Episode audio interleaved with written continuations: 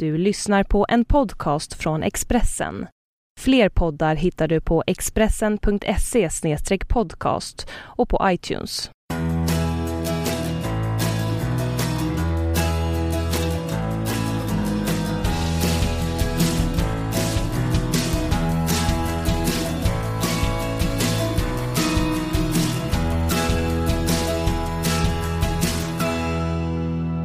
Okej, dags för en ny podcast med mig Magnus Nyström och nu sitter jag faktiskt mitt emot en av de bästa svenska spelarna i NHL för tillfället. Niklas Kronvall, Detroit Red Wings. Jättekul att ha dig med. Tack för att du har mig här. Ja, och det här är en väldigt speciell podcast i den meningen att det både blir en podcast, den ni har börjat lyssna på nu, och också ett stort reportage i tidningen ni inte får missa.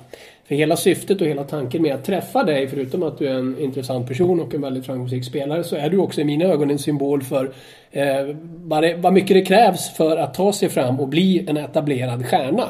Eh, jag har själv ibland känt att en del unga spelare, deras föräldrar och en del supportrar kanske tror att det är lite lättare än vad det är slå igenom, igenom och bli stjärna och, och framför, kanske framförallt hålla sig kvar i NHL. Och det var ju så här också jag lanserade idén till dig och du tände till för du hade tänkt likadant.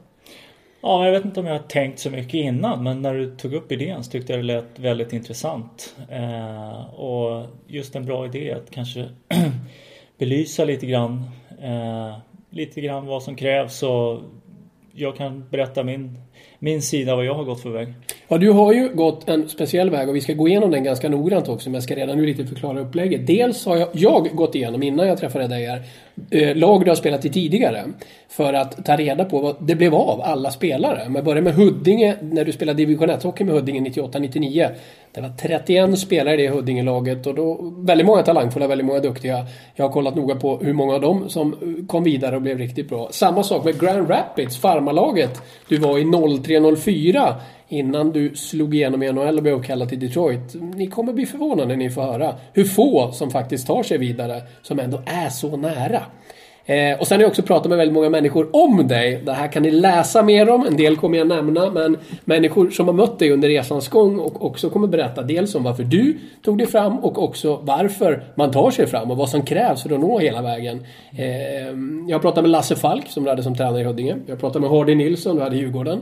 En del gamla lagkompisar, bland annat Anders Myrvold, den norske backen som du spelar med i farmarligan. Och såklart Niklas Lidström.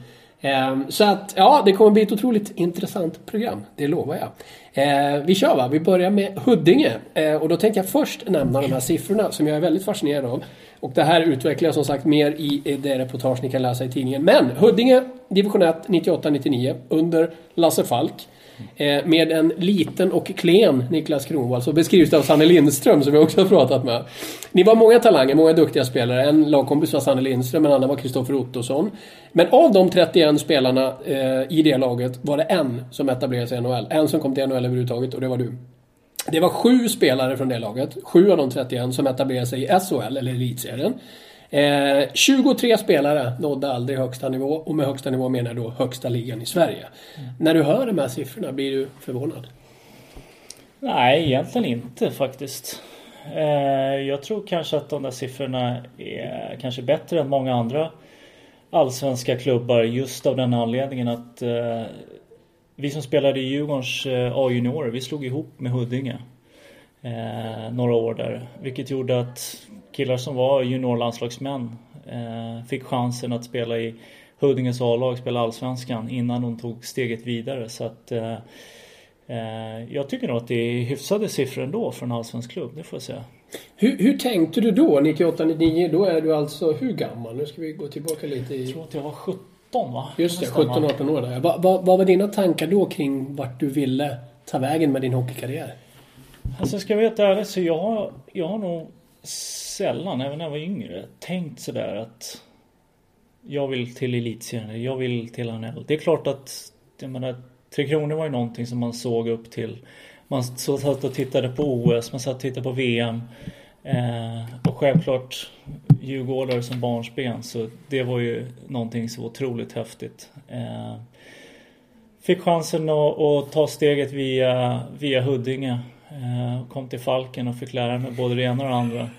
Du sa Sanny har sagt att jag var liten och klen. Det var nog snällt sagt. Eh, jag tror jag vägde 68 kilo när jag kom dit. Och det här är mannen nu känd i hela hockeyvärlden för att vara den som eh, delar ut Cronewall, alltså de där tacklingarna. Jag såg till och med en inramad tavla på Joe Louis Arena här igår man kunde köpa med bild på en sån tackling. Ja, Men det, det hade man kanske inte tänkt om man hade sett det då. Nej, det hade nog ingen tänkt. Nej. Nej, det var ju, det var ju, jag var ju ganska sen i utvecklingen. Eh, Men tidigt, det var ju många som sa till mig att du måste bli större, du måste bli starkare och så vidare. Jag åt och åt och åt och var proteinshake på proteinshake.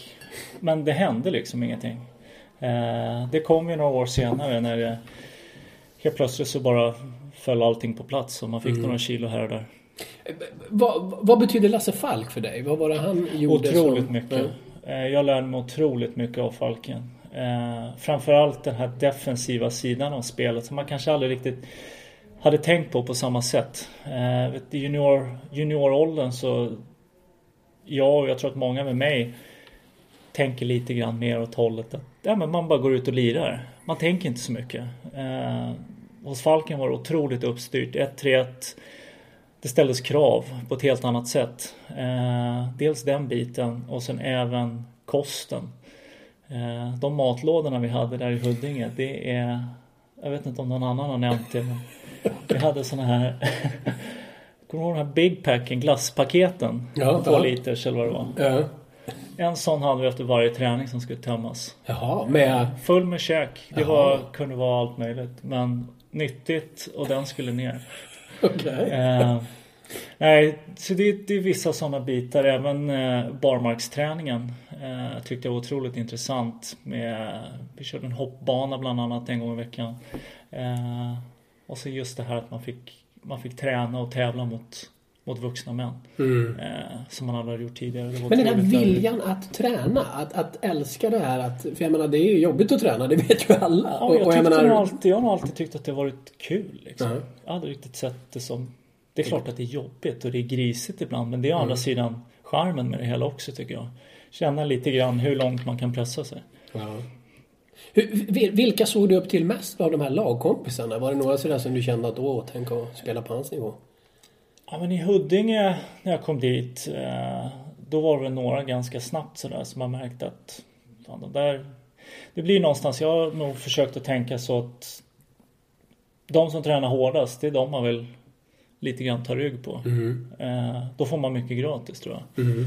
Eh, likadant i vilken sport den tävlar i så tror jag att om du hela tiden vill tävla mot de som är bättre än dig så tror jag att du kan ta nästa steg.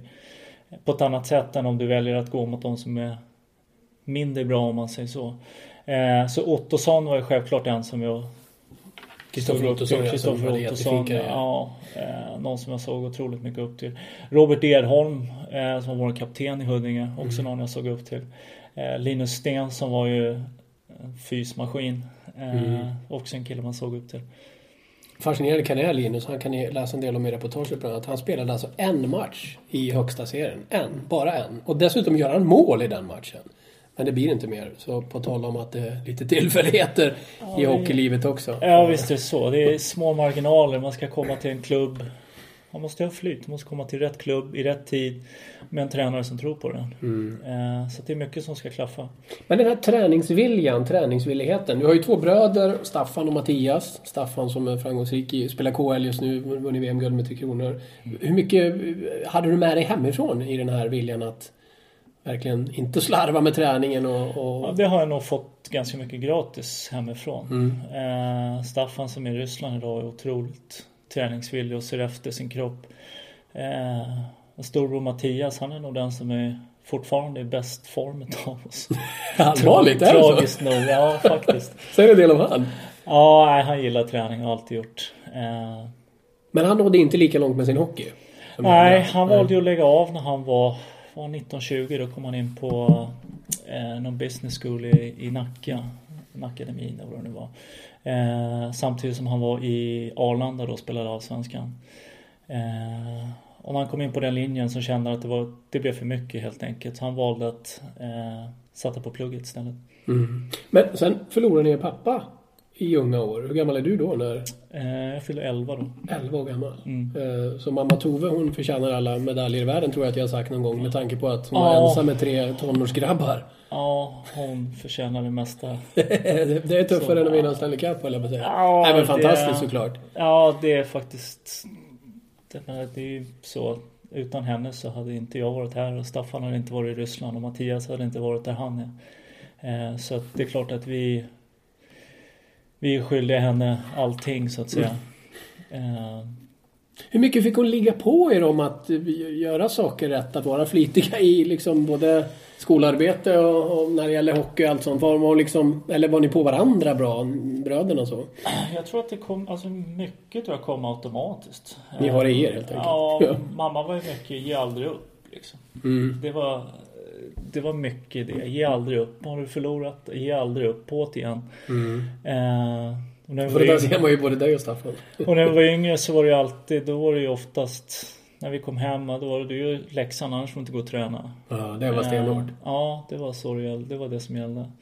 Eh, Men det blev ju såklart för mig lite annorlunda när jag kom upp och fick chansen att spela i Djurgården. Eh, Mm. När vi hade träningar på dagtid. Mm, nu är det klart. Då blev det ett vägskäl där som jag, jag valde att ta chansen när jag hade den.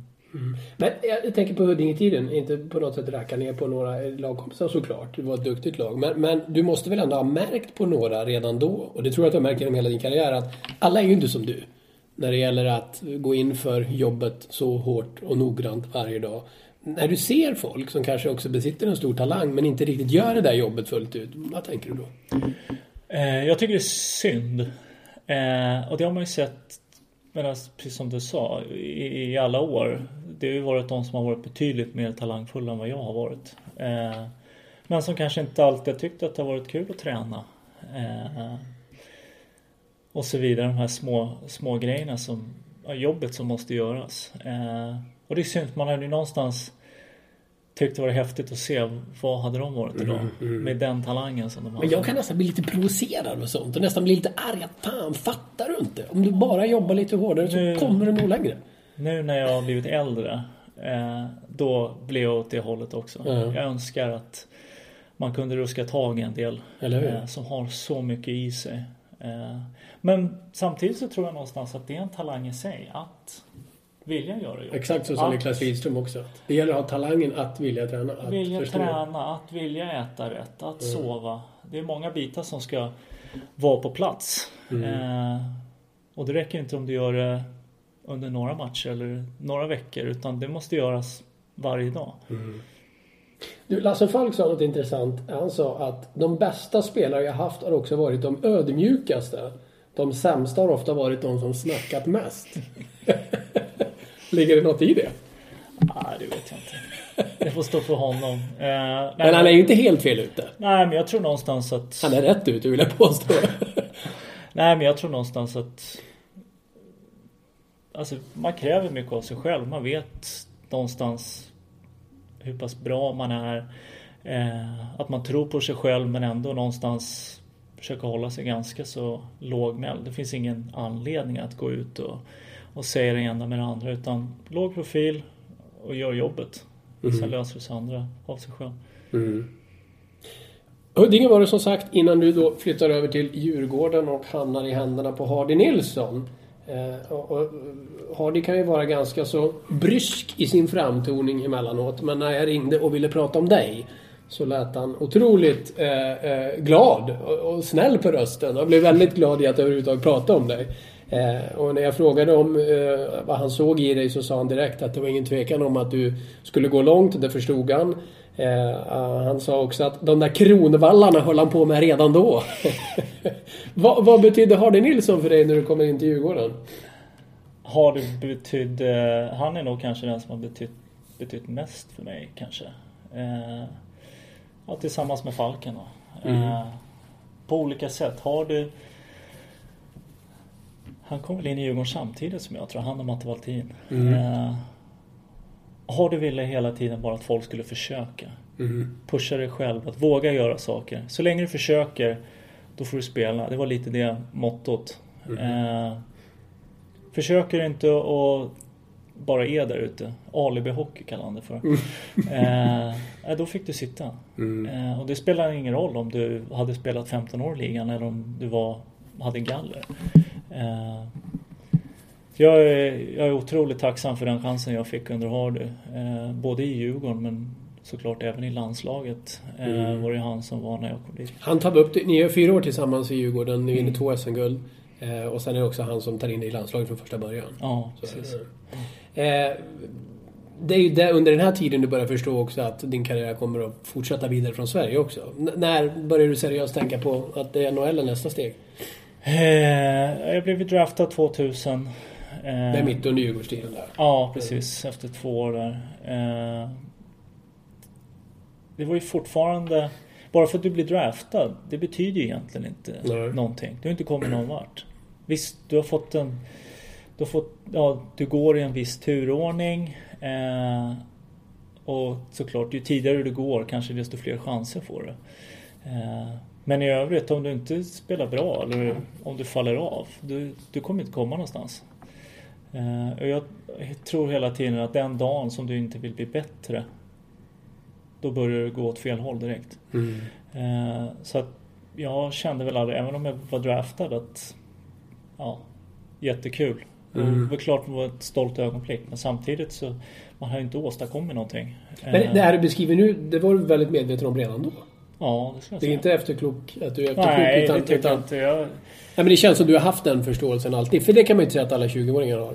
Nej, Kanske det är möjligt. så. Men, men eh, jag har nog alltid känt så att innan du väl står där med en, med en tröja på dig och du är en, en del av laget. Då har du egentligen inte åstadkommit någonting. Mm. Sen är det, det är en väg att vandra. Eh, jag kommer ihåg när jag blev draftad. Det första vi gjorde efter draften. Eh, Håkan Andersson, den svenska scouten. Eh, vi träffades på Söder ett, efter eh, ett fyspass tror jag. Och så gick vi igenom ICA i Ringens köpcentrum. Gick vi igenom hela matvarubutiken. Vad som var bra och vad som inte var bra. Gick han och pekade ut på ja, dig då? visst. Vad som var nyttigt, vad som inte var nyttigt. Det här kan du käka, det här ska du inte käka. Eh, Nu måste jag ha några exempel på det också. Vad var okej att käka då? Vad, vad ska man som ja, men det var väl typ flingor. Det går ska bort man inte liksom. Ja, ja. Utan käka gröt. Start är inte nyttigt även om det är gott. Ja men lite åt det hållet. så, Det var väl lite liksom konceptet. Och chips går bort. Eller vad mer gick bort då? Ja det var mycket. Jag kommer inte ihåg exakt. Men jag kommer ihåg att vi var, vi var och käkade lunch på en Kina-krog. Eh, och jag åt friterad kyckling tror jag. Och ris. Och han sa ja, nu skulle du behöva gå hem och trycka i en prote- proteinshake också så att du får i dig lite till. Okej, det var inte... Ja, det är en sån här grej som man kommer ihåg. Mm. Men det var också lärorikt. Ja. Men här kommer faktiskt lite kritik mot dig. Jag ska inte bara tala om hur duktig du är i allt. Ingen är perfekt, inte ens du. För här gnäller Hardy lite på dig. För han säger att under den här tiden så var han så väldigt eh, mån om att allt skulle bli bättre och allt skulle bli bra. Så han, utan att vi visste så tjuvtränade han lite på egen hand. Mm. Och bröt ner sig. Mm. Hur tänkte du då? då? Han har rätt i det alltså, Hardy? Ja, absolut. Eh, det finns ju fysresultat som bevis. Eh, nej, jag började, jag började träna eh, med en av Håkan Anderssons killar, Björn Lindgren. Så det blev väl kanske lite mycket där ett tag. Ambitionsnivån tycker man ju om, men, men där gick du helt enkelt för långt i din Ja, det blev, det blev lite fel där. Eh, jag, jag tränade som jag aldrig har tränat. Och hur mycket pratade vi eller- då? Var det liksom... Ja men det var, det var, det var, det var ett par timmar om dagen. Okej. Eh, Och det här är samtidigt som du spelar på högsta nivå i Sverige? nej men Det är då inte så mycket, utan det mer här var ju försäsong. mest försäsong. Ja, okej, okej, ja. Eh, Så när vi kom tillbaka sen och hade tester och jag kände mig hur laddad som helst för nu hade jag kört. Och så hade det gått åt fel håll. Eh, Och då mådde jag inte bra. Vet man var ifrågasatt att, fan har du tränat eller? Ja. Eh, Vad sa du då? då? Nej, vadå? Ja men vad ska man säga liksom? Ja. Resultaten talar ju för sig själv. Liksom. Ja. Eh, nej, men så vi, så vi satt ner faktiskt eh, och pratade och så, så bestämdes att jag tror att det var någon vecka kanske som jag inte gjorde någonting. Nej, för det sa han. Du fick Ja, det eh, förbud att träna ja, överhuvudtaget ett det tag. var något sånt. Jag tror att det var en vecka som, jag skulle hålla mig ganska lugn eh, innan vi gick på is. Men det här är också nyttigt faktiskt föra vidare till unga talanger där ute att det finns faktiskt en, ett sätt, man kan gå för långt i sin träningsiver Ja, helt enkelt. det tror jag definitivt. Alltså, Vila är bra la- också. Lagom är bäst. Vila är otroligt viktigt. Mm, Ska du träna hårt då gäller det att du vilar ordentligt också. mm, På rätt sätt. mm. Men på det, då menar du? Ja men just att ligger du en hård träningsperiod eh, så kan du göra det under en viss, ett, ja, viss vecka, Mm. veckor. Sen gäller det att du tar det lite lugnt också efter det. Återhämta kroppen för att den ska få bygga upp allting innan du kan börja trycka på igen. Ja. Så att det inte bara blir en tung period som bara fortsätter. Eh, så att eh, det är någonting jag lärde mig otroligt mycket den sommaren. Även om det var otroligt frustrerande så... Men skällan på det har du då att Niklas, vad har du gjort? Ja, det var väl mer... Har du tränat någonting eller? Det var mer åt det hållet. Både han och Matte var ju inte nöjda. Vilket Nej. jag har full förståelse för. Då var du så slut, du orkade helt enkelt inte prestera på de här jag testerna. kunde inte leverera alltså. Men vad hemskt det måste ha känts. Ja, det var, det var frustrerande. Ja.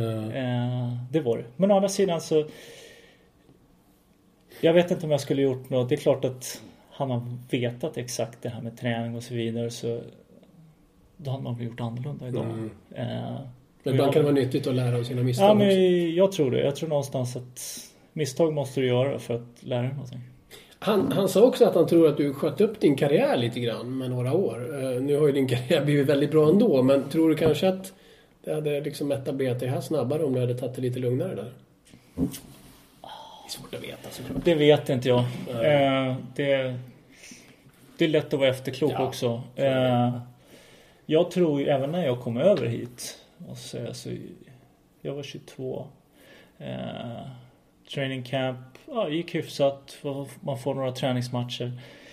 Eh, jag var inte redo. Jag var inte mogen Nej, att spela på spela i NHL. nej. Jag återkommer till det strax också, för det, ja, för det blir lite hypotetiskt. Men han sa en annan sak det jag tyckte var intressant också. När det gäller tuffhet och tacklingar. Han sa ju som sagt att kronvallarna, som han kallar dem, eh, fanns redan då. Ehm, vi ska prata mer om det också naturligtvis. Eh, men han sa också, som jag tyckte var lite intressant, att tuffhet och tacklingar aldrig var din första prioritet. Utan det du gjorde, det gjorde du för att hjälpa laget. Eh, håller du med om att så har varit fallet hela tiden? Ja, det får jag väl säga. Att jag hoppas att folk ser. Nej, men jag tror någonstans att jag är väl en lojal eh, spelare och även lagkamrat. Mm. Men hur har du tänkt just kring det då? Att, för det finns ju naturligtvis de som tycker att det är nästan första prioritet att göra den här TV-tacklingen än, än något annat. Jo, men du måste vinna någonting på det. Eh, Det tänket har hela tiden funnits hos dig ändå? Ja, det... Allt som oftast i alla fall. Eh, det är klart att det har funnits tillfällen som man har klivit upp när det kanske inte har behövts. Liksom. Mm. Eh, ofta ser, du- ser du tillfälle så vill du kliva upp. Och jag tror ju någonstans att det här momentum som man pratar om i matcherna, att det kan svinga ganska ordentligt efter en, en bra smäll. Eh, så jag tror definitivt att sånt gynnar laget. När jag eh, lyssnade på detta utav, som Hardy sa då, då kom jag faktiskt på, eller började tänka så. Jag menar, du och jag har ju träffats en del genom åren. Även om jag inte bevakade SHL så intensivt när du spelade där. då var jag ju och bevakade NHL mera regelbundet. Och sen du kom hit så har jag varit här en del och träffat dig några gånger genom åren här. Bevakat dig VM och OS och lite sådär. Så tänkte jag, har jag någon gång gnällt på dig? Så kom jag på att ja, en gång har jag faktiskt gjort det. Och det var just en tackling. Som jag tyckte var illa tajmad. Ja, det har jag mycket väl minne av. Eller jag tror att jag vet vilken det är i alla fall. Ja, före. OS, Vancouver, Slovakien. Ja. Var det, Utvisningen i 3-1. tredje perioden där. Ja. var det 3 målet? ja, jag tror Jag det. kommer inte ihåg vilket mål det Ja. men jag vet. Då kliver du upp och ska smälla på och blir utvisad och de i mål. I kvartsfinalen där. Ja, precis. De vände två mot ett. Det var inte bra. Sådär va. Och det är sådana grejer som man aldrig kommer glömma heller. Nej. Eh. Det Men där var det sina- lite even i att liksom vända en match som Mm. där ni låg lite skrynkligt till. Att Ja, precis. Det är, ibland vill du lite för mycket och det tror jag är något som oftast att man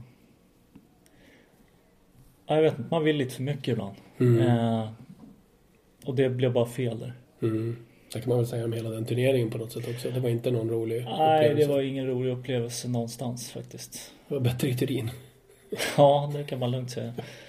Ja, vi ska prata lite om höjdpunkter i din karriär också som avslutning. Nu ska vi ta oss till Detroit när du kom hit. Och då ska ni få höra, som jag tycker är en fantastisk eh, rolig historia som berättar mycket om dig. Som Anders Myrvold berättar.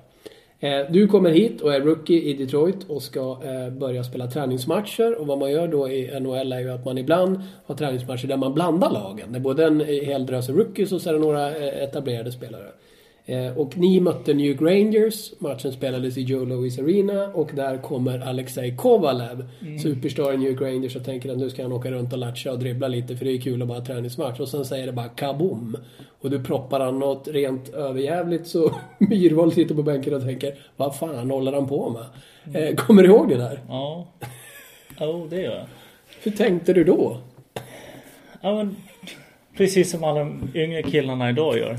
Eller varje år. Eh, man försöker ju, jag menar för, för mig då, så en av de första eh, träningsmatcherna jag gjorde eh, för oss, det var ju liksom Stanley Cup-slutspel. Det var Stanley Cup-final. ja men det var ju liksom, ja men det var ju, man gjorde ju allt alltså. Mm. Men det är också så utmärkande draget här, för det är inte det, alltså att du verkligen går in max. Ja, men det tror jag att de flesta unga killar gör också. Mm. Eh, det är full fart. Eh, Medan de äldre, ja men det, det handlar om att försöka komma in i bitarna liksom efter en, efter en lång sommar och så vidare. Men alltså han blir så arg så han kastar handskarna, inte för att slåss med utan efter dig. Så förbannad blev han, enligt Myhrvold. det kommer inte jag ihåg. Och dessutom så är det ju naturligtvis någon busig ranger som jagar dig. Det här att, att dela ut den typen av smällar kan sluta med ett kokstryk av någon NHL-buse. Tänkte du överhuvudtaget den tanken någon gång? Nej, det har jag nog aldrig tänkt faktiskt. Det är klart att man vet att Det kan chansen hända. finns och det är klart att det har varit ganska nära någon gång. Ja, det har hänt att några har blivit arg på dig. Ja, det har väl hänt. Ja. Ehm, nej men det är ju en del av sporten liksom. Det är ju så det Mm. funkar. Men det är också en underbar inställning som inte heller delas av alla. För det är klart att det finns de som inte riktigt vågar göra sånt som kan sätta dem själva i situationer vart de kan få en buse jagandes efter sig till exempel. Ja, det finns det säkert. Men det är, ja, alla är olika. En del, för en del funkar det, för en del inte. Ja. Eh, Dina första intryck när du kom hit till Nordamerika? När du insåg, med tanke på hur, hur du beskrev hur du tänkte redan innan du kom över hit. Eh, alltså en enorm konkurrens om platser i laget såklart. En training camp med 50 spelare. På den tiden hade Detroit en jäkla backuppsättning också med Niklas Lidström och Chris Chelios och så Brian Rafalski och möjliga. Hur, hur tänkte du när du klev in i campen då? Eh, det var väl lite likadant. Att jag hade inte vunnit någonting egentligen. Eh, så det var egentligen bara att försöka göra så bra ifrån sig som möjligt. Mm. Eh, sen vart det bara av. Det visste inte jag. Utan det var i någon annans händer.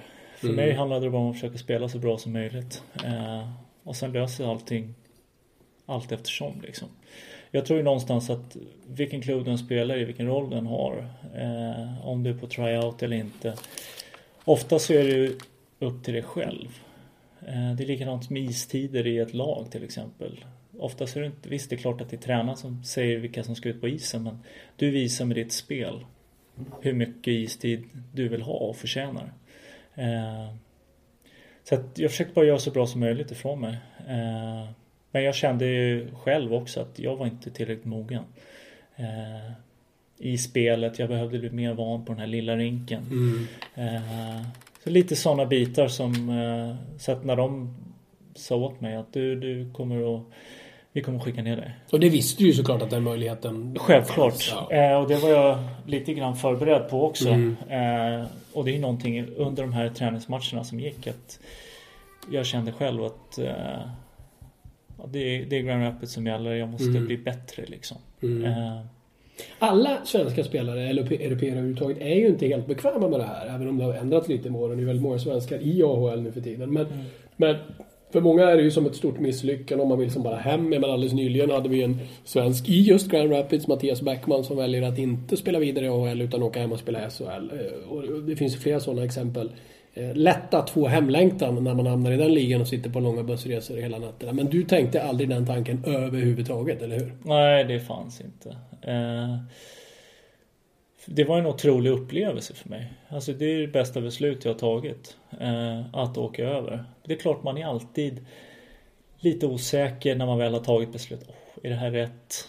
Eh, är jag mogen för det här? Eh, för mig som har bott och levt i Stockholm nära familj och vänner i hela livet, spelat i Djurgården.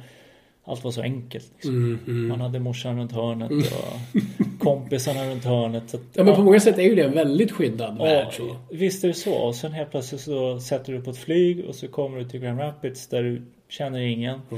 Eh, nu hade jag ju tur att Myhrvold var där. Ja. Han att- tog hand om dig. Ja men det gjorde han faktiskt. Jag har mycket att tacka honom för. Ja. Eh, allting Ja men då ska man bo själv. Man ska, okej hur funkar det här borta? Då Ska okay, ska Men plötsligt sitter du ensam i en liten lägenhet i Grand Rapids som inte är världens roligaste, sexigaste stad i världen. Men väl otroligt bra för AHL-mått. Okej. Standard. Okej. Men ändå, det är klart att det måste vara lätt att få hemlängtan. Eller det tänkte inte du överhuvudtaget. Nej, jag tror aldrig jag tänkte så. Här ska du höra, det här tror inte jag du vet. Myhrvold säger till dig att han tyckte någon gång under tiden ni hade tillsammans att det var väldigt tråkigt att komma hem till den tomma lägenheten. Då gick du och köpte en Bamse-stor leksakshund till honom. Så att han skulle ha sällskap i lägenheten. Kommer du ihåg det? nej, det kommer jag faktiskt inte ihåg. Han har hunden kvar fortfarande. Det är sant. Det är sant. Och han uppskattade den gesten Alltså, oerhört. Ja, Ja. vad roligt. Nej, det kommer jag faktiskt inte ihåg. Men, men, men alltså det är ju en mental kamp lite det här också. Att Ja, faktiskt visst, bekämpa de där. Visst är det så. Alltså, det är, Lätt när man är på rinken men skillnad när man sitter där själv i lägenheten. Ja, det var ju, man köpte ju mycket filmer och... Nu, jag spelade ju aldrig tv-spel men det blev ju ändå att man åkte och köpte Xbox eller Playstation vad det nu var. Man gjorde, gav det ett försök men det, det funkar inte. Men vi tillbringade otroligt mycket tid tillsammans. Mm. Eh, middagar och luncher och ja. Jag lärde mig otroligt mycket av honom. Hockeyn då? Det är klart att det är annorlunda mot Sverige. Fortfarande på den tiden också ett annat spel. eh, Och också en miljö där ju, så så är det ju ändå, där egentligen ingen Absolut. vill vara. Alla vill ju liksom uppåt. Mm. Eh, hur, hur speciellt var det då jämfört med Adi Nilsson och Djurgården och en annan lite tryggare famn? Jag tror någonstans ändå att det är klart att alla ville uppåt. Men i, i Grand Rapids, i det laget jag var i alla fall, då fanns inte de här riktiga... Man hör ju i många andra lag att det är många egon, att det är ingen som vill att den andra ska göra mål för då kanske han får chansen. Jag tror vi hade nog aldrig riktigt... Ni hade ett bra lag också, visst var det Ja, så? vi hade ett, vi, ja, jag vet inte om vi hade ett bra lag. Mm. Eh, men vi hade ett bra gäng. Ja, ja. Bra killar, bra grym lagkapten.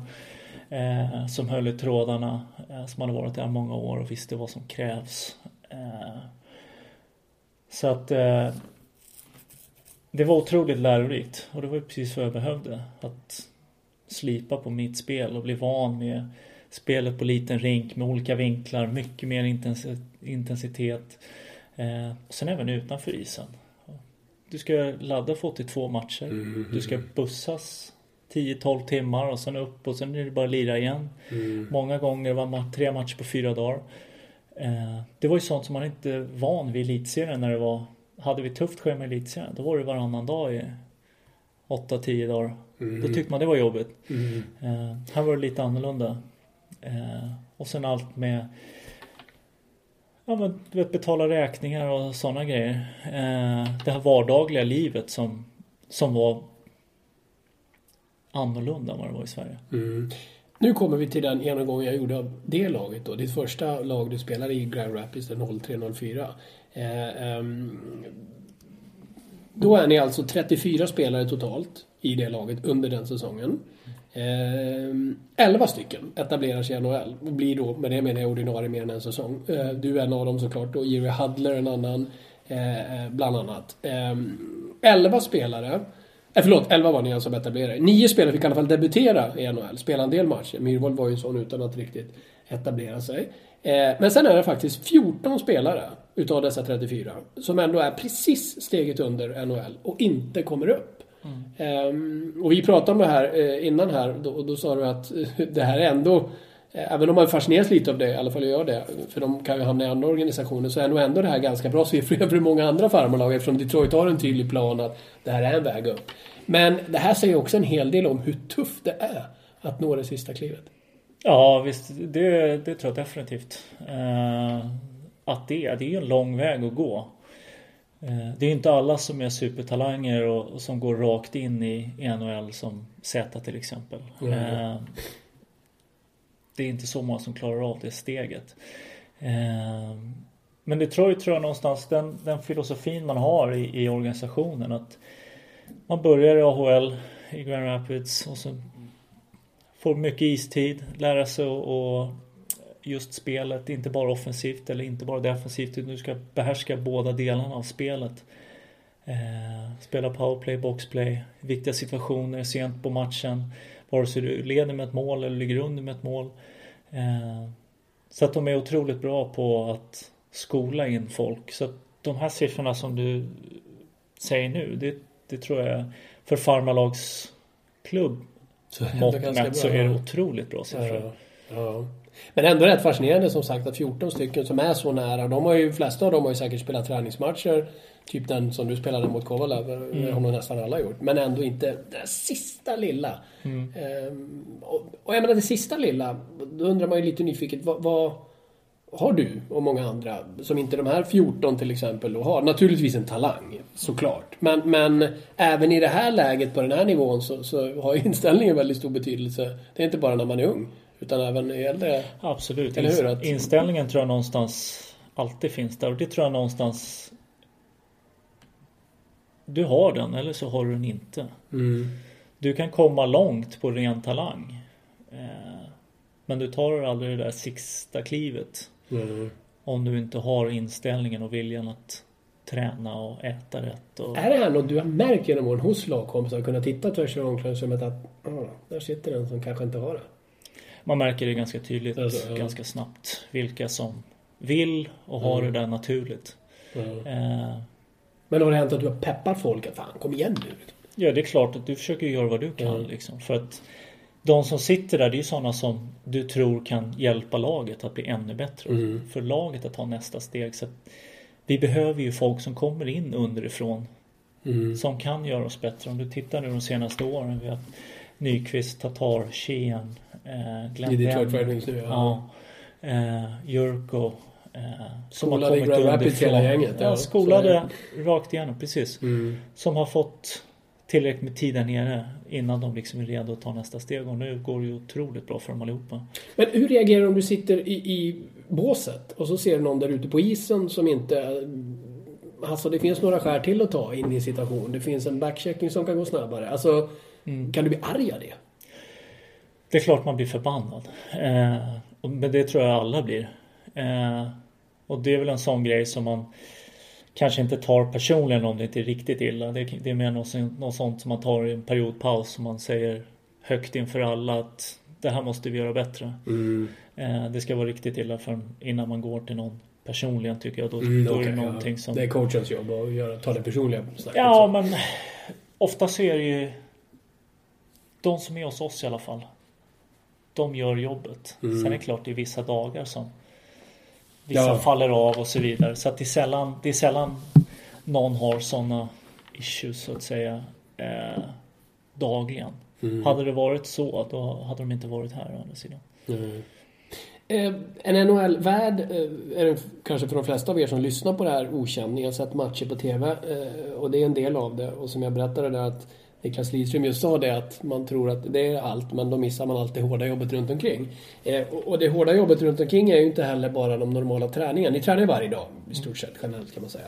Kör en 45 minuter, en timme på is kanske om man säger normal träning. Det ligger där någonstans. Ja, vi tränar nog inte mer än ja, 40 ja, eller kortare, 45 ja, minuter. Ja. Eh, men vad som sen händer, förutom den ordinarie träningen, då är det en väldig massa extra tränanden på olika sätt. Det kan vara antingen att man är kvar på isen och tränar tekningar eller skott eller vad man nu tränar, eller att man är inne i gymmet. Mm. Eh, hur mycket så extra träning är det? Beskriv det för de som inte känner till det. Eh, skott efter träningarna, det gör vi nog. Ja, inte varje träning, men mer eller mindre. Eh, då brukar vi ha backarna för sig som har sina grejer som man jobbar på. Lite mer backskotts eh, backträning så att säga. Eh, och forwards jobbar på sin sida. Eh, där de har olika avslutsövningar. Gymmet är det ju ja, i princip varje dag. Mm. Vi har ju fått en, en fystränare här nu senaste tre åren då. Mm.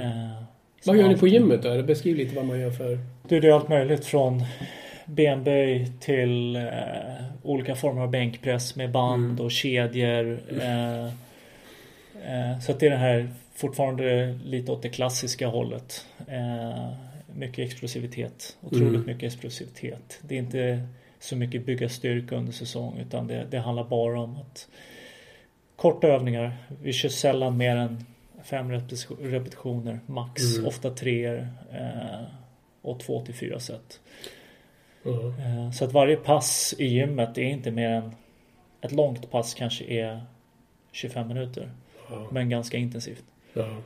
Nu, nu är det ju såklart olika i olika lag och hur man kör och hur man jobbar. Men i Detroit finns ju en lång tradition av att verkligen sköta sig när det gäller extra träning utanför den ordinarie träningen. Det här berättade också Lidström om. När han kom till Detroit så var ju Steve Eisenman lagkapten och ledande spelare. Den som liksom drev på och verkligen gjorde den här extra träningen. Och så var han och eh, eh, eller Eisenman och Lidström tillsammans som flera ledande spelare. Och så kommer ni andra in då, du och Zetterberg och andra, så är ni likadana. Och nu så kommer när Gustav Nyqvist kommer in så ser han att oj, kör liksom Kronwall och Zetterberg och Datsjuk så hårt. Då måste jag följa. Att det finns en tradition av att jobba på det här sättet. För jag måste ändå, det måste väl ändå vara så att det är extremt viktigt att de ledande spelarna i laget gör det här. Jag tror det. Jag tror att det är otroligt viktigt. Precis som du just sa. Att, att om, om Gustav Nyqvist kommer upp och så ser han att Paul, Paul är inne i gymmet. Mm. Om Gurra då går och hoppar in i duschen och, och sticker. Då, det finns inte liksom. Utan han vet att jag går in i gymmet. Det är så det Är funkar. de där, då måste jag också. Eh, jag tror att det är otroligt viktigt att, att de yngre spelarna ser sånt och följer efter. Mm. För det är klart, när du kom in, om, om Niklas Lidström står och kör benböj, då kunde du direkt sitta och dricka var, kaffe. det var ganska enkelt. Lida satt på, på cykeln. Ja, då hoppar man upp bredvid. Eh, Eh, och man ser hur hårt, hur hårt de här riktiga proffsen arbetar. mm. Eh, dagligen. Eh, då är det ganska enkelt att följa efter själv också. Och Mm. förstå att okej, det är det här som krävs. Så att jag tror att den biten är otroligt viktig. Du, eh, Gustav Nyqvist berättade just om någon, jag förmodar att han tog upp det just när han nämnde de två namnen, Datsjuk och Zetterberg. Dels för att det är de stora superstjärnorna så. eh, Och också att de förmodligen hade kört ett väldigt hårt fyspass, gympass nyligen. Och då frågar jag vem av de två som är starkast? Gustav är så ung så han vågar inte riktigt svara på det. Men du har lite mera status så du kan ju kanske avslöja det. Vem är starkast? Av Pavel och Henk? Ja. Eh, jag tror någonstans att de är hyfsat lika faktiskt. Om det skulle bli en tävling då, där det tvingas liksom tas hela vägen fram. Jag tror att det kan bli jämnt skägg faktiskt. Det är så? Det är sjukt. Ja, faktiskt. Men är de här två etta två i laget då, eller någon annan som är ännu Nej, bättre? det tror jag inte. Är de inte? Okej. Det tror jag inte. Vi har ju en, ett fysmonster i Glenn Denning. Ah, ja, okej. Ja, det är en... Han är det ingen som slår. Nej, han är en maskin på precis allting. Ah. Vare sig det är uthållighet, spänst, styrka. Ja, det är ett praktexemplar. Mm. Eh, Men om du skulle sätta pengar på Zetterberg eller Datsjuk då? nu ska det tävlas. ja, jag får nog sätta mina pengar på Pavel då. Du gör det? Okej. Säg inte det här till Henk. Du, en annan eh, som kunde det här med att träna på ett sätt som, som nästan gränsade till det extrema var ju Chris Chelios. Men hela hans karriär gränsade till det extrema eftersom han höll på så otroligt länge. Han höll ju nästan på att fylla 50 som NHL-spelare. Inte riktigt, men han var inte så många år ifrån. Eh, men han gick så långt så han drog med sig en träningscykel in i bastun. Har du provat det? Ja, det var inte för mig. Det måste ju vara fruktansvärt jobbigt. Ja, jag... Lite strul med andningen tyckte jag. Eh, Men Frasse körde det ett tag Ja, men det gick faktiskt. inget bra va? Jag vet inte hur länge han körde men... Men ramlade inte Han han av till och med? Ja men... Det var ju hemma det. Var det hemma där? Ja. Sanen gick av. Nej! Eh, Men, eh, nej, men han körde nere på rinken. Satt på, på hojen i, bastun. Ja, ja. Ja. Men alltså, ja. Då har man tagit det långt. Mm. ja, det kan man lugnt säga. Men Kelly, han var ju extrem Ja. i mycket. Eh, hur hans kropp fortfarande ser ut som det gör, det är helt otroligt. Eh, att den funktionerar som den, som den gör. Eh, han har gjort både det ena och det andra.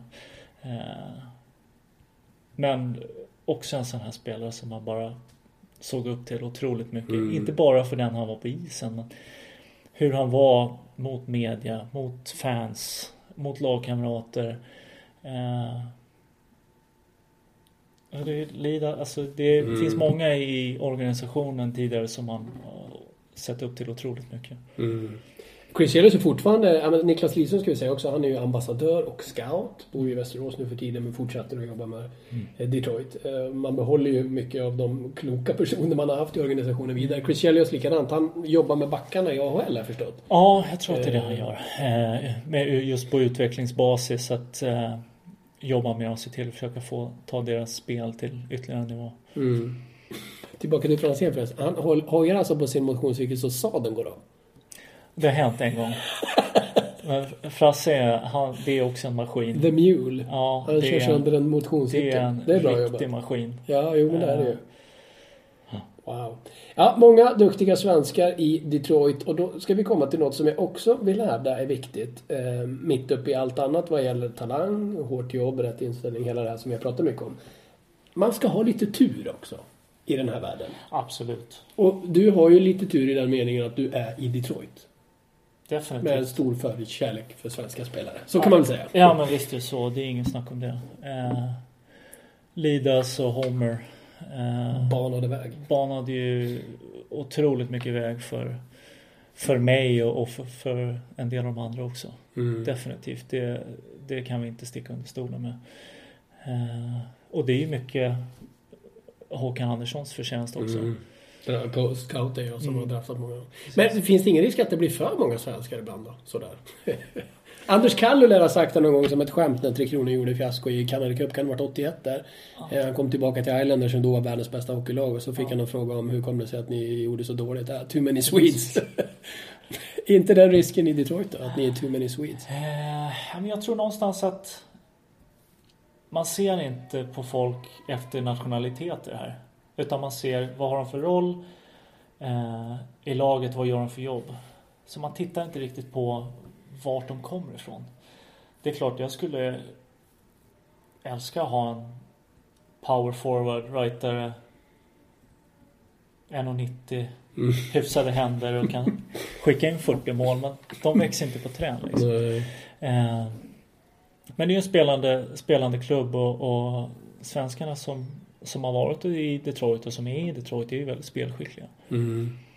Men eh, en, en otrolig förmåga då också att ta hand om varandra. Eh, Och det gäller inte bara svenskar men det är klart det blir lite extra när det kommer landsmän. Och här är jag också lite fascinerad av dig då. Men det säger en del om din personlighet som ju Lasse Falk var inne på där. Att du tar emot både Jonathan Eriksson när han kommer hit och säger Jonte du kan bo hos mig.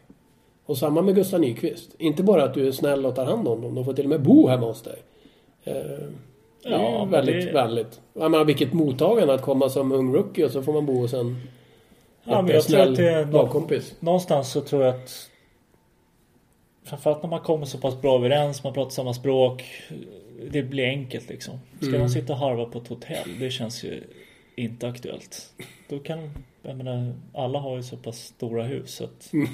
man kan ha en inneboende ett tag. Utan Eh, att märka av dem så mycket. Precis. Nej men så att det, det liksom det Det var aldrig några konstigheter. Det föll sig ganska naturligt. Mm. Det kändes onödigt att de skulle bo på hotell. Ja. Mike Babcock, hur mycket prägel sätter han på hur ni fortsätter att bedriva verksamheten och hur er inställning är? Eh, Babcock kommer ni få... Kan ni läsa i reportaget för övrigt vad han har att säga om dig? Han har väldigt höga tankar om dig. Jag använder ofta dig som ett exempel på hur man är en real pro. Eh, Eh, nej, Babs eh, Han sätter höga krav. Eh, just det här att du måste göra jobbet varje dag. Eh, och det är klart att han har satt sin prägel och sätter sin prägel dagligen. mm. Eh, det kan vara gånger när vi eh, vinner men inte spelar bra. Då är ju inte han nöjd. Då är Utan- han arg på. Ja, liksom dagen efter så men då är det video. Då är, det här är för dåligt. Okej. Eh, så att det, det ställs höga krav eh, i organisationen. Det tror jag att alla tränare gör. En segermatch, dagen efter ni kommer glada till träningen, då får ni se vad ni gjorde fel, trots att ni vann. Jo, men det är klart att det händer. Och det tror jag någonstans man, det, det måste vara så. Och det är bra såklart. Eh, sen är det klart att han är glad att vi vinner. Mm. Det är ju någonstans, så- någonstans är det ju två poäng du vill ha varenda kväll. Mm. Eh, oavsett hur det ser ut. Men du försöker hela tiden jobba på att, komma till högsta nivån. Mm. Eh, för att kunna ta nästa steg hela tiden och bli ytterligare ännu bättre. Du kan ju vinna även fast spela dåligt och du har en bra målvakt till exempel som själv två poäng. Mm. Eh, det är fortfarande mycket som, som man kan jobba på och det är någonting som vi, vi jobbar på dagligen. Eh, vårt spel generellt i olika lagdelar, hur vi måste ta oss ut ur egen zon snabbare för att tillbringa mer tid i deras zon. Mm. Eh, så att eh, jag skulle det är en del av er spelidé, puck possession som man kallar det här. Alltså att ha pucken mer Ja. än motståndarna och gärna Precis. långa anfall och... Precis, så någonstans är det dels är det bra mycket roligare att spela hockey med pucken Mm. utan puck. Mm. Eh, och sen är det så ju oftare vi har pucken ju mer sällan kan de göra mål. Exakt. Eh, så att eh, det gäller att ta hand om den när man har den. Hur var det förresten? Alltså han har, ju- ni har ju vunnit Stanley Cup tillsammans. Han har en jättefin karriär i Detroit. Men han har ju även varit förbundskapten för Kanada. Var coach senast det blev OS-guld. Coach båda de senaste gulden va? Han var Ja, coach båda i senaste. Ja. Vancouver och så nu senast då i Sochi. Ja. Hur var det att ha honom i motståndarbåset? Det måste ha varit lite märkligt. Eller? Ja, men ja, det är klart att det är lite konstigt men samtidigt så är det ju spelets regler. Mm, det är så det funkar. Ja, precis. Man tänkte inte så mycket på det. Vi visste att de skulle vara otroligt förberedda. Det är en av Babs styrkor att Mm.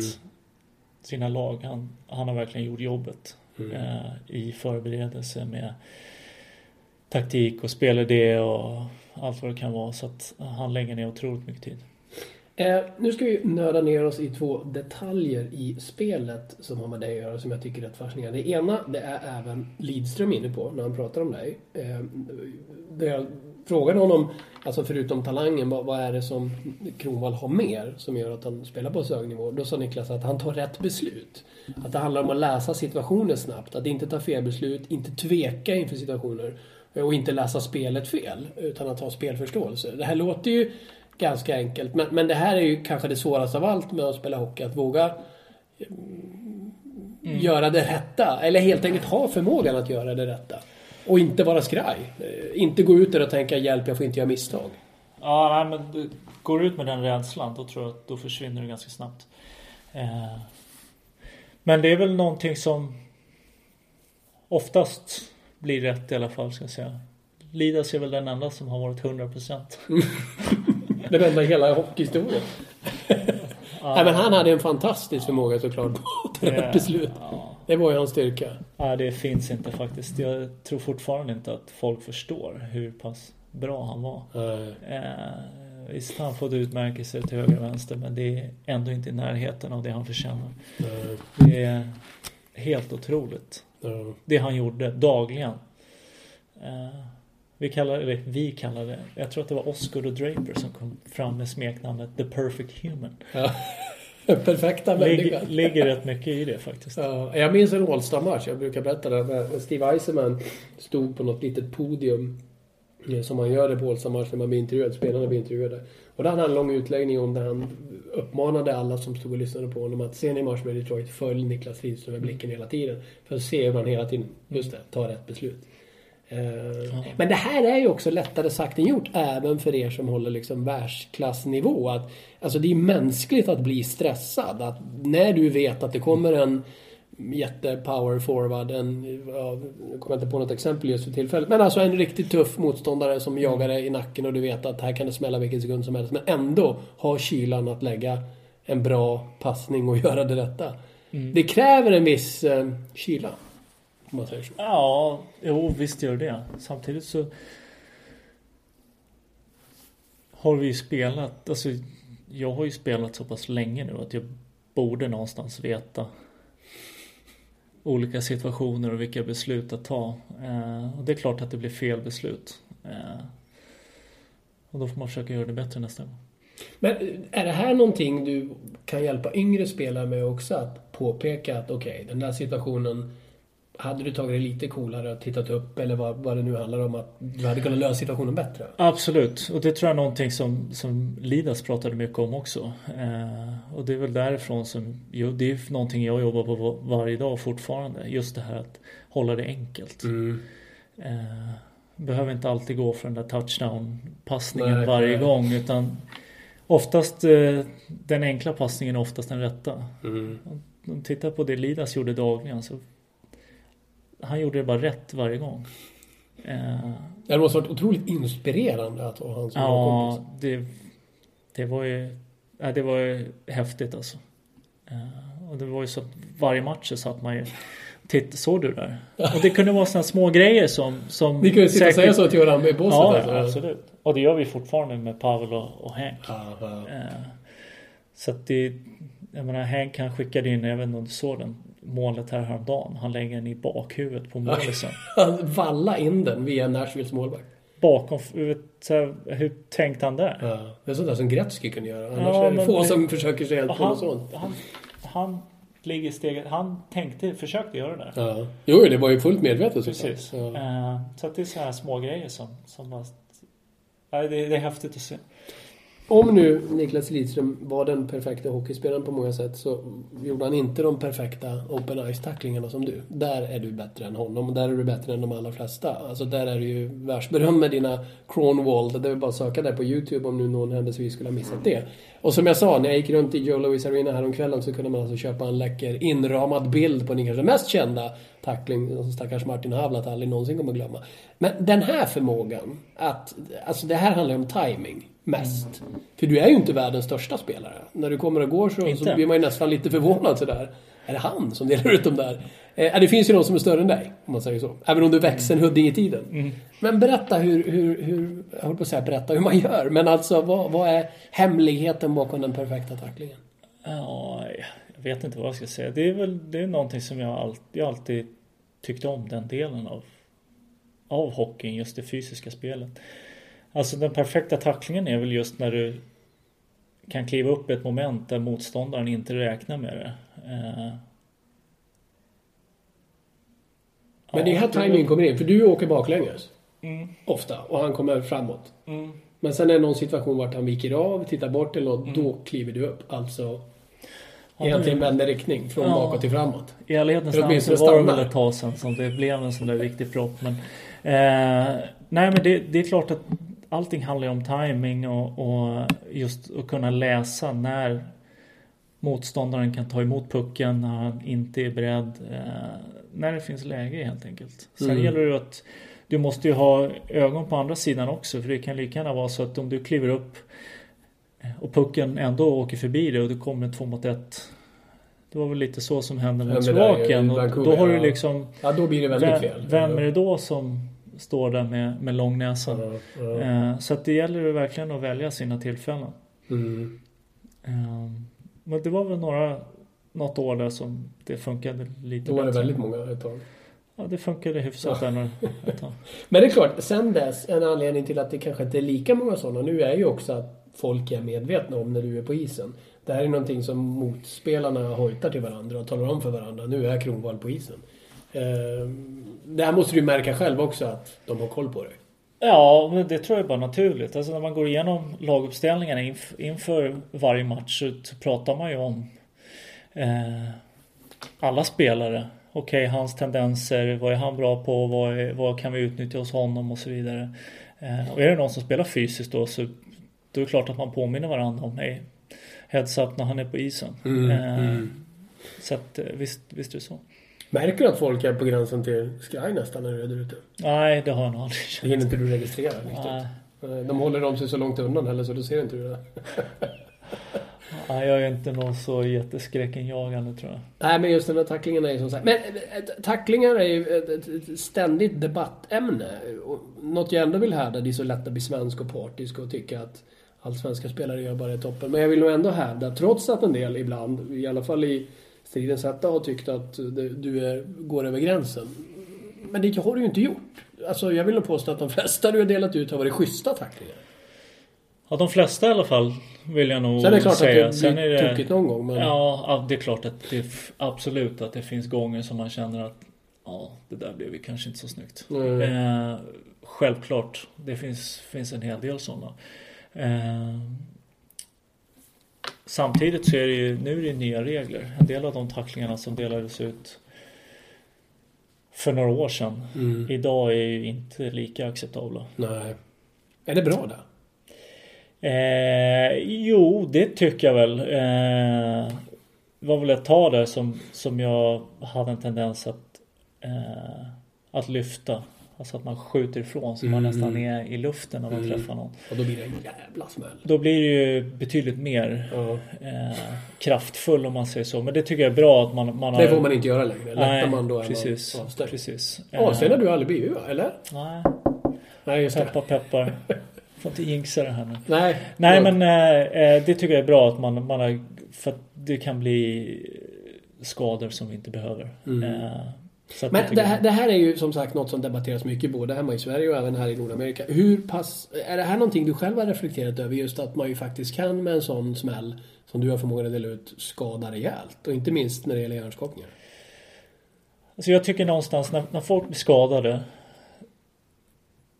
Jag tycker det finns, det, i en situation eh, ute på banan när någon ska tackla den andra så är det två stycken som har ansvar. Mm. Inte bara den som delar ut tacklingen utan även den som, som man nu är den som får tacklingen. Eh, Jag tycker någonstans man kan inte åka runt med en cigg i mungipan och, och, och tro att man inte kan bli tacklingsbar där ute. Eh, Utan det gäller att vara med. Eh, Och det är klart att man pratar om huvudtacklingar och så vidare. Jag tycker någonstans kommer man rakt emot någon Mm. och kliver in med axeln mot någon kille som inte är beredd. Automatiskt så blir huvudet den första kroppsdelen som du Som får får kontakt med. ja. För när någon åker skridskor så huvudet ligger framför kroppen oftast. Mm. Eh, Så att jag tycker i ett sånt fall då, då måste man ha någonstans lite känsla att okej ansvaret kanske inte helt är på den som delar ut tacklingen heller. Så jag tycker att det är klart att det finns gråzoner också men jag tycker framförallt det här när man kommer framförallt nord till syd just att du åker rakt igenom någon. Men det håller jag verkligen med om att det är... Alltså den, den, den typen av tacklingar är en del av sporten. Det är en del av sporten och det är någonting som måste få finnas kvar Verkligen, för jag att hockey ska fortsätta ha sitt varumärke så att säga. För värre är ju med någon som kommer snett bakifrån eller på andra sätt. När man, det när är man inte riktigt som- blindside hit. Precis, och Och det har ju aldrig varit din grej heller. Utan du kommer ju ångandes rakt framifrån egentligen. Oftast. Oftast ska väl sägas. Ja. Det är klart att jag, varit, jag har också gjort misstag. Ja, det är inget snack ja. om det. Men jag tycker generellt sett att eh, det är någonting som man har gjort ganska bra här borta. Att se till att vi försöker få bort de tacklingarna. Mm. Och det är ju bra där. säga. Det är klart man inte vill att någon ska bli skadad. Nej, det är inte därför vi spelar. Tacklingar vill vi fortfarande ha som en del av sporten. Mm. Eh, annars kan vi hålla på med band. Det är inte lika roligt. Nej. Fast man är ju lite kul också. På Fast sitt inte den som gillar att tackla som du är inte bandy så kul. Ja. Du, eh, eh, vad har du fått för reaktioner då? Det måste ju ändå ha hänt någon gång att du har riktigt proppat någon och så plötsligt har ni varit lagkompisar. Har du fått någon sån här kul reaktion någon gång att tack gode Har gud att jag äntligen får spela med dig och in- inte mot dig? Ja, Jag tror inte jag har spelat med någon faktiskt som det. Men faktum är att många av dem som det har blivit riktiga tacklingar mot det är sådana som man pratar lite löst med även utanför isen när man springer på varandra i korridoren. Uh, Martin Havlat är väl den mest kända, det berättar Lidström. Han får ju fortfarande ibland prata om den tacklingen. Har du och Martin Havlat pratat om den tacklingen? Det? Inte om den tacklingen, nej Nej. absolut inte. Eh, och det finns ingen anledning Nej. heller. Eh, han kom ju tillbaks direkt där. Det här var en slutspelserie mot Chicago, visst var Ja, det? precis. Eh, 09 tror jag. Mm. Eh, men jag menar när vi, jag har ju Han glömmer den aldrig, så kan man ju säga. Ja men det, det vet jag inte. Det får, det får du fråga honom om. Men jag fråga honom. jag har ju sprungit på honom i OS-sammanhang till exempel. Och då är det I kön till matkön och frågar hur läget? Ja, okej. Ja bra, hur känns Alltså det är inte mer än så liksom. Ja. Ja. Du, eh, lång fin karriär har du såklart. Eh, förresten. Eh, du är 34 år gammal. Hur lång tid har du kvar på kontraktet? Fyra år efter det här va? Fyra år till och med. För du skrev ett... Tror långt- du? just Sju års. Ja. Sju år till och med. Wow, wow, wow. Hur, hur tänker du kring det? Alltså... så är det med sport. En vacker dag kommer det oundvikliga slutet. Absolut. Då du inte hinner de där extra skären. Är det någonting man ens tänker på? Nu är du ju mitt uppe i det och det är klart att du har många fina år kvar men slås du av den tanken någon? Ah, inte allt för ofta faktiskt. Mm. Men det är klart, ibland när man vaknar, man känner sig lite stelare än man gjorde för tio år sedan. Det är väl ingen snack om det. Men jag Skönt har- för oss vanliga dödliga att höra att även ni är mänskliga ibland. Eh, nej, men jag har nog inte tänkt så långt än. Jag har inte Nej. Alltså, om jag säger så här då. Du har ju hela tiden, och det har du gett exempel på flera gånger här nu, varit otroligt medveten om dig själv och vad du behöver göra, medveten om omgivning och lag. Eh, Någonting man ju märker ibland hos äldre spelare när åren börjar gå. Det mest aktuella, aktuella exemplet just nu är väl Martin Brodeur som ju bara inte vill sluta. Eh, hur tror du du själv kommer vara där och då? Att, kommer du själv kunna förstå att nej, fan, nu hänger inte jag med här längre? Det vet jag inte om jag kommer att... Jo, men någonstans så tror jag ändå att man har... Jag vill tro att jag har den självinsikten. Mm. Eh, att man kan titta sig själv i spegeln och säga att nu, nu är du inte tillräckligt bra längre. Men det måste Eh, vara fruktansvärt tufft när den tiden kommer. Ja. Det är klart man önskar att den aldrig kommer. Det. Eh, att man får på så, på så sätt säga att man kliver av när man själv Mm. vill kliva av.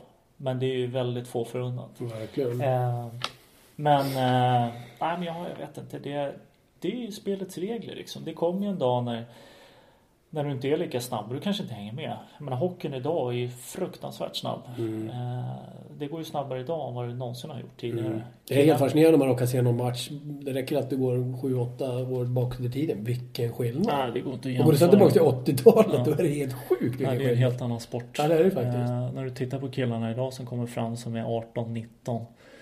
Du vet, de är män redan Ja. De är snabbast, de är starkast. Det är maskiner alltså. Ja. Eh, mogna och tar för sig på ett helt annat sätt än vad man gjorde för bara 7-8 år sedan. Mm.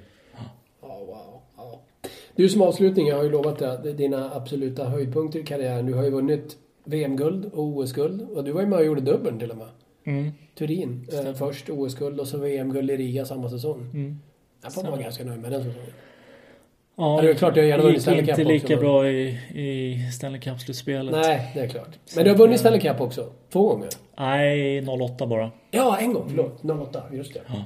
Eh, just det. Och sen har du, ja, du har förlorat en final också. Året efter och torskade mot Pittsburgh i sjunde.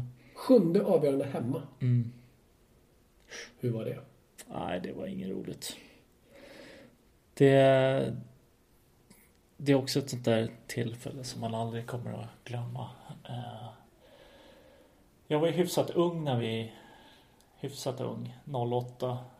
Tyckte att... Fan, det här, det här gick ju bra det. Och så gick vi till final året efter. Och sen dess har vi inte varit nära. Nej.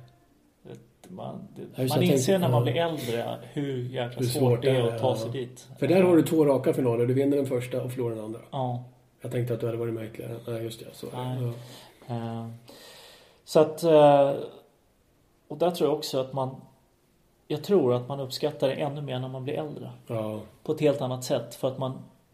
Man förstår hur svårt Mm. det är på ett annat sätt. Ja.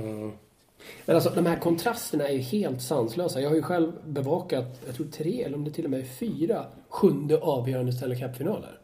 Eh, och på, på ett sätt kan jag ju känna, alltså, det är ju värre än en avgörande OS-final på det sättet. Det har ju varit så otroligt lång säsong, otroligt lång slutspel och så avgörs allting lik förbannat i en enda match.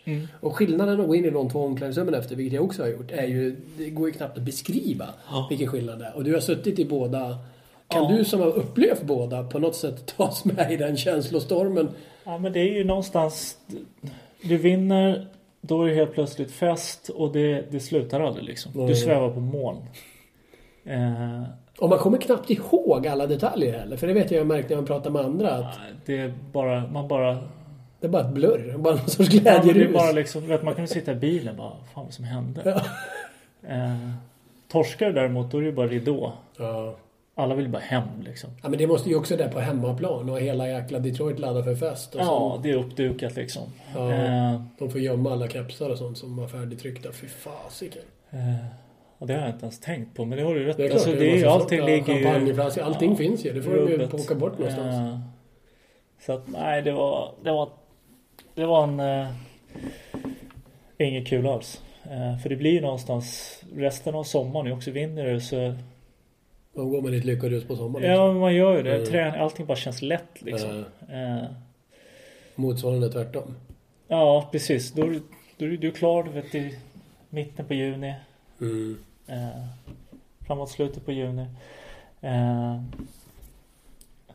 och sen, du måste ju få vila kroppen lite grann också efter en Mm. så pass lång säsong. Mm.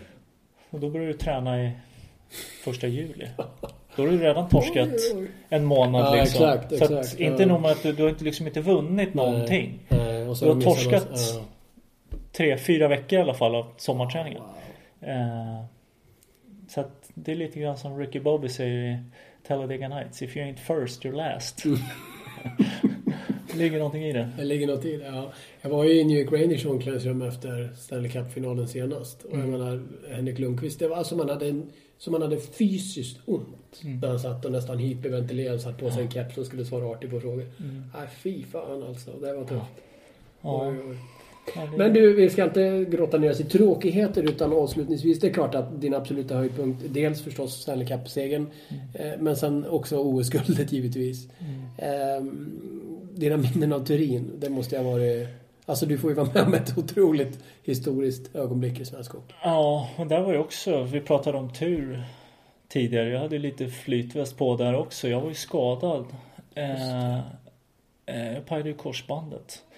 Eh, och eh, så jag blev inte uttagen för jag hade inte kommit tillbaka och börjat spela än. Eh, så innan OS-breaket så hann jag väl spela tror jag tre matcher i NHL och sen var jag nere på sån här conditioning. Mm. Två matcher i AHL. Och sen tränade jag med Motor City Mechanics som spelar i East Coast. Mm, mm, var Central Hockey League till och med. mm. För att jag ville inte tappa någonting för nu var jag tillbaka och var hel. Mm. Så jag tränade med dem. Eh, en gång varje dag. Mm. Eh, var på Klas Elefalk, min agent, ringer och säger du eh, de kanske skulle behöva en kille eh, på plats, en reserv, om det skulle vara så att någon blir skadad. Mm. Är du redo att åka? Självklart. Mm. Eh, så jag hoppade på flyget dagen efter. på, på träningen när jag var och tränade med dem så ja, jag kommer inte här resten av veckan. Ja, vad ska du? Ja, jag ska till Turin. Jag ska vara med i På OS. tal om kontraster. Eh, nej, så jag och eh, Jonathan Hedström, Just eh, vi var i reserver där. Ni var reserv. Så vi kom in till vilken match? Slovakien-matchen va? Mm. Eh, kom direkt och såg den. Mm. Eh, och sen gick ju Ölunds under. Just det, i, Mattias Öhlund blir skadad. Kvarten va, tror jag. Exakt, och då får du ta hans plats. Vilket gjorde att ja, de behövde ju en, en back till i. Eh, så jag fick komma in och spela semifinal och sen Och finalen. ja, det gick ju ganska bra. Ja, det var en fin avslutning för din del. Ja, Ja. Nej men det var det gick ganska fort där. Och på vägen hem eh, från Turin, vi skulle ju hem till Stockholm och fira. Mm. Då ringer Claes igen och säger att du ditt visum funkar inte. Så, Jaha, vad gör vi då? Nej, du måste förbi ambassaden i Stockholm. Hur ska vi hinna det? Nej, men jag har löst det. Eh, Thomas Eriksson, gamla Djurgårdsbacken. Mm. Eh, han är polis eh, idag. Claes är ju god vän med honom. Eh, Så att när de andra gick, precis när vi hade landat på Arlanda. När de andra gick ner och blev firade i hall, ankomsthallen där så smet jag ner för trappan ut på landningsbanan. En bil tog bort oss. Så satt Claes med Thomas där. Så vi tog bilen direkt in på ambassaden. Okej, och Och fixade sen visumet. plockade, plockade bussen upp mig på vägen in till stan utanför Hard Rock. Ja, okej. Eh, ja, det, var, det gick fort. Det var mycket som hände de där dagarna. Ja, jo, jag förstår det. Men, men jag antar att det såklart är de här vinsterna. Du har erbjudit SM-guld med Djurgården, VM-guld, OS-guld, Stanley Cup. Ja. Eh, jo, det, det är ju framförallt det som, Det som man har med sig i bagaget liksom och som höjdpunkterna. Eh, just resan fram, Stanley Cup, just resan där. Det är ju det är åtta månader eller sex månader grundserie, Mm. sju månader nästan. Mm. Eh, Och sen är det två månader Två slutspel. månaders slutspel. Där liksom allting måste klaffa. Ja. Eh, nej, det var... Men vi hade ett sånt jäkla stäm och grymt lag. Alla drog åt samma håll. Eh, det bara kändes som... Det här löser sig. Mm. Man får in den känslan i laget. Det var som ett tåg som bara tuffar liksom. Det spelar ingen roll vad som händer. Nej. Vi hade ju, när vi vann där mot Pittsburgh. eh, Ja, det är de ni möter dubbelt här. Det är de ni besegrar också då? Ja, precis. Så vi mötte ju dem eh, 08 där i finalen. Ja. Mm. Eh, vi ledde med 3-2 i matcher, kommer hem, eh, har chansen att avgöra på hemmaplan. Mm. Och torskar i andra övertidsperioden tror jag. Blev det tyst i Joe Louis Arena? jag tror att de kvitterade när det var så här 34 sekunder kvar något. Oh, wow. Eh, och då är det ju lätt att luften går ur. Att det ja. fanns liksom aldrig. Utan det, bara, det löser sig. Ni visste ni skulle vinna Ja. ändå på något sätt? Ja. Ja. Pavel och Hank var ju Och då mötte ni ändå Pittsburgh med. Crosby och Malkin Malkin, och ett ja. otroligt lag. Lidas, Rafalski, vet, vi hade Ja. bra, bra spelare. Nej, det var mycket som... Men just att få spela för sitt land också, både OS och VM var ju fantastiskt. Mm. Eh, SM-guldet med Djurgården är såklart också en otrolig höjdpunkt. Men jag var så pass ung då så man förstod inte riktigt. Eh, nej, men det, ja. Men med tanke på det då, du är ju eh, inte för att du är gammal på något sätt. Jag, det är inte något jag på något sätt här. Verkligen Tycker, inte. jag tycker det återkommer. Ja, eh, du är inte jätteung längre. Men, men du är inte gammal. Men, men alltså du, du har vunnit SM-guld, du har vunnit VM-guld som sagt. Nu rabblar jag det igen. OS-guld och Stanley Cup. Eh, Du skulle ju kunna vara extremt nöjd med din karriär. Men ändå så kör du extremt hårda sommarträningar som inte är det mest glamorösa i världen. Motivationen, den finns lika stark nu som i Huddinge på slutet på 80-talet. Ja, det får jag nog säga. Alltså nu är det ju du vet, den känslan man hade där 08. Mm. Den går inte att beskriva. Man vill Mm. bara dit igen. Ja. Eh, Det är den du tänker på när det är som jobbigast på sommarträningen. Ibland så. ja, men kanske inte just på så sätt liksom. Nej. Utan Men bara ha den i sig och veta om det är liksom. Ja, och vet, man vet hur svårt det är. Eh, och sen är det, jag tycker att det är roligt att träna. Mm. Eh, jag börjar köra med en ny kille nu. Eh, körde med honom första, som, första gången här nu i sommar. Så nu har han fått lite nytändning. Ja just det, och han, får berätta om honom. Han, Andreas Örgren eh, håller till på i Vasastan. Eh, otroligt skicklig. Eh, jag gillar hans tänk just med hur kroppen rör sig och fungerar och det ska vara mycket, vi kör inte en övning på, på två ben så att säga utan allting ska vara enbens för att han tycker att det är med ett ben i hockeyn, skridskoåkning. du är sällan på två ben samtidigt utan det är alltid rörelse, eh, sällan statiskt. Eh, så att det är mycket, mycket enbensövningar, mycket bål, eh, explosivitet eh, och mycket rehab också. Sen är det också som du har nämnt här nu 18 gånger att jag börjar bli äldre. Ja men det, det tas också in eh, just så att jag kanske inte kör samma grejer alltid som, som Gabriel Landeskog eller Nej, Josefsson och Rakell de här som är runt 20-strecket. Nej. Eh, så att jag gillar, gillar hans tänk otroligt mycket. Men, men eh, när man har varit med ett tag så är det ju lätt kanske, i vilket sammanhang man än är, om man så är hockeyspelare eller journalist eller vad som helst, att man kanske är lätt att bli lite bekväm och, och gamla vanor och sådär. Hur undviker man det där då? Att inte falla in i liksom att Ja, det är inte din stil överhuvudtaget. Du fattar inte ens hur det går till gör Nej, jag, vet, jag, tror inte jag, har- ja, men jag tror inte man tänker så liksom. Jag tror man, man bara... Alltså man bryr sig, man vill vinna liksom. mm. Det är ju det det handlar om.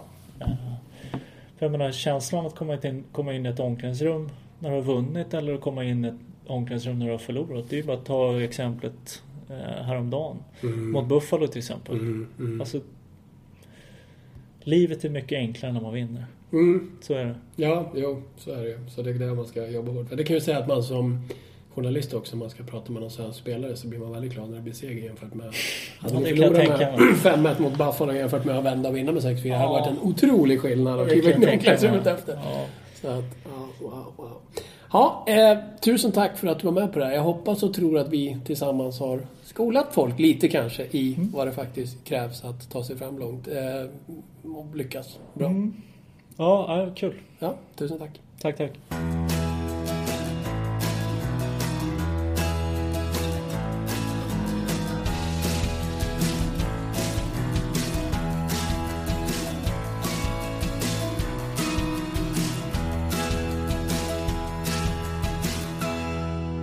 Du har lyssnat på en podcast från Expressen.